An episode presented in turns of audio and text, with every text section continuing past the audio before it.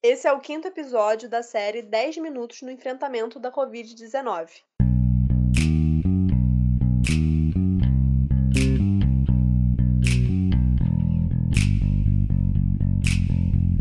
O título do podcast de hoje é um relato do atendimento aos moradores da comunidade do Turano, e as nossas convidadas são a preceptora Diana Monteverde e a residente Juliana Gui, da Clínica da Família Estácio de Sá. Sejam bem-vindas. Obrigada, Fabi. Oi. Diana, agora que a pandemia parece estar um pouco mais contida, como está a rotina na unidade? Olá a todos.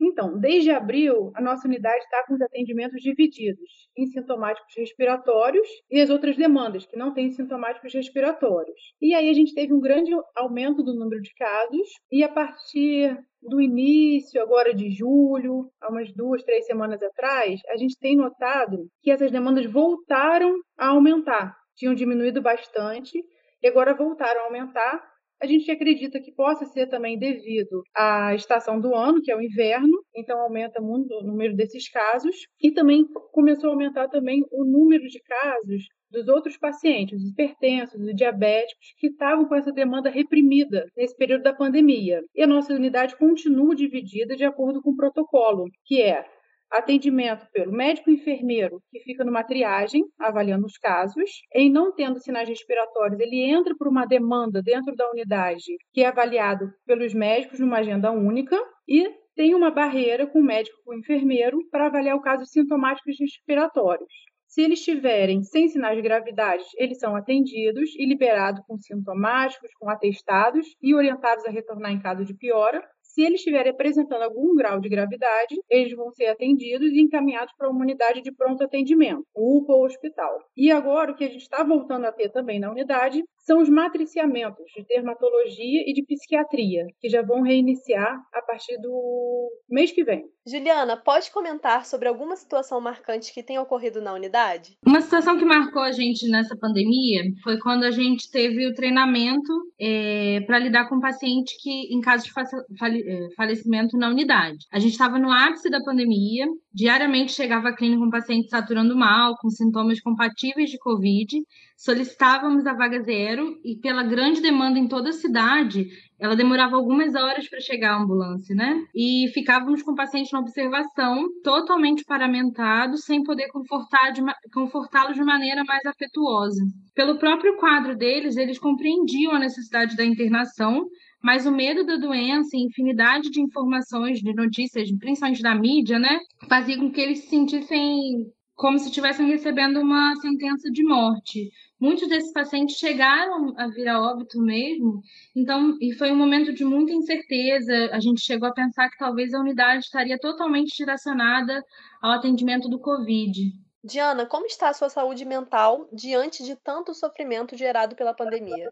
Então, esse período foi e ainda está sendo um período marcado né, por muita ansiedade, medo de ser contaminado, de transmitir aos nossos familiares e amigos, tristeza pela perda dos pacientes que foram de forma muito abrupta, então a gente atendia o paciente, ele estava aqui conversando com a gente e depois a gente ia saber que esse paciente veio a óbito. E até hoje a gente parece que procura esse paciente na unidade e ele não está mais aqui. Então foi uma forma muito rápida, muito abrupta, então gera muita tristeza na gente e ao mesmo tempo ainda angústia pela sensação de impotência que a gente tem ao atender, né, ao paciente aqui na nossa unidade que é básica de saúde, a gente tem um suporte, mas não tem um suporte tão grande e falta ainda de base na literatura que comprove o uso ou não de certas medicações. Então, isso ainda causa bastante angústia na gente no nosso dia a dia. Juliana, como residente, qual tem sido seu maior desafio durante a pandemia? Acho que o maior desafio para enfrentar a pandemia foi saber lidar com as incertezas quanto à própria doença, quanto aos reais riscos que estávamos nos expondo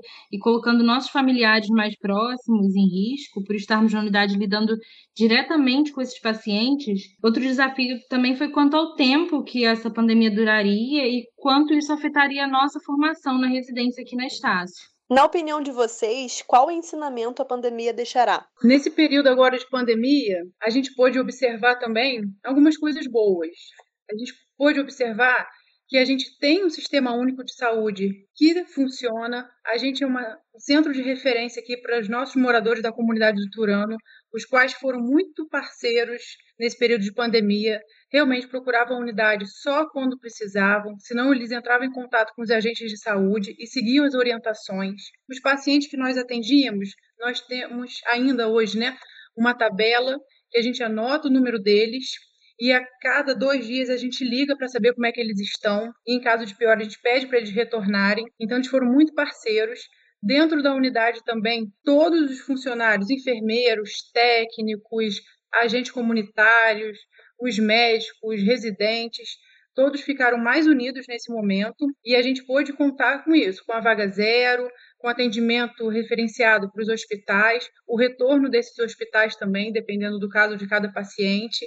Então a gente vai sair mais fortalecido dessa, com certeza. Juliana, e para você, qual ensinamento a pandemia deixará? Ah, eu posso dizer que essa pandemia nos ensinou a valorizar o dia de hoje, não contar com amanhã como certo. Nem sempre os nossos planos vão se tornar realidade e tá tudo bem. Eu acho que isso nos aproximou mais como equipe, por compartilharmos das mesmas angústias, e sofrimentos, e isso vai passar e vamos sair dessa ainda mais fortes. Muito obrigada pela participação de vocês. Muito obrigada para quem nos ouviu. Foi um prazer participar desse bate-papo com vocês. Tchau. Tchau, tchau. E para quem está nos ouvindo, não esqueça de nos acompanhar nas redes sociais para ficar por dentro de todo o conteúdo que estamos produzindo. Tchau, tchau, até a próxima.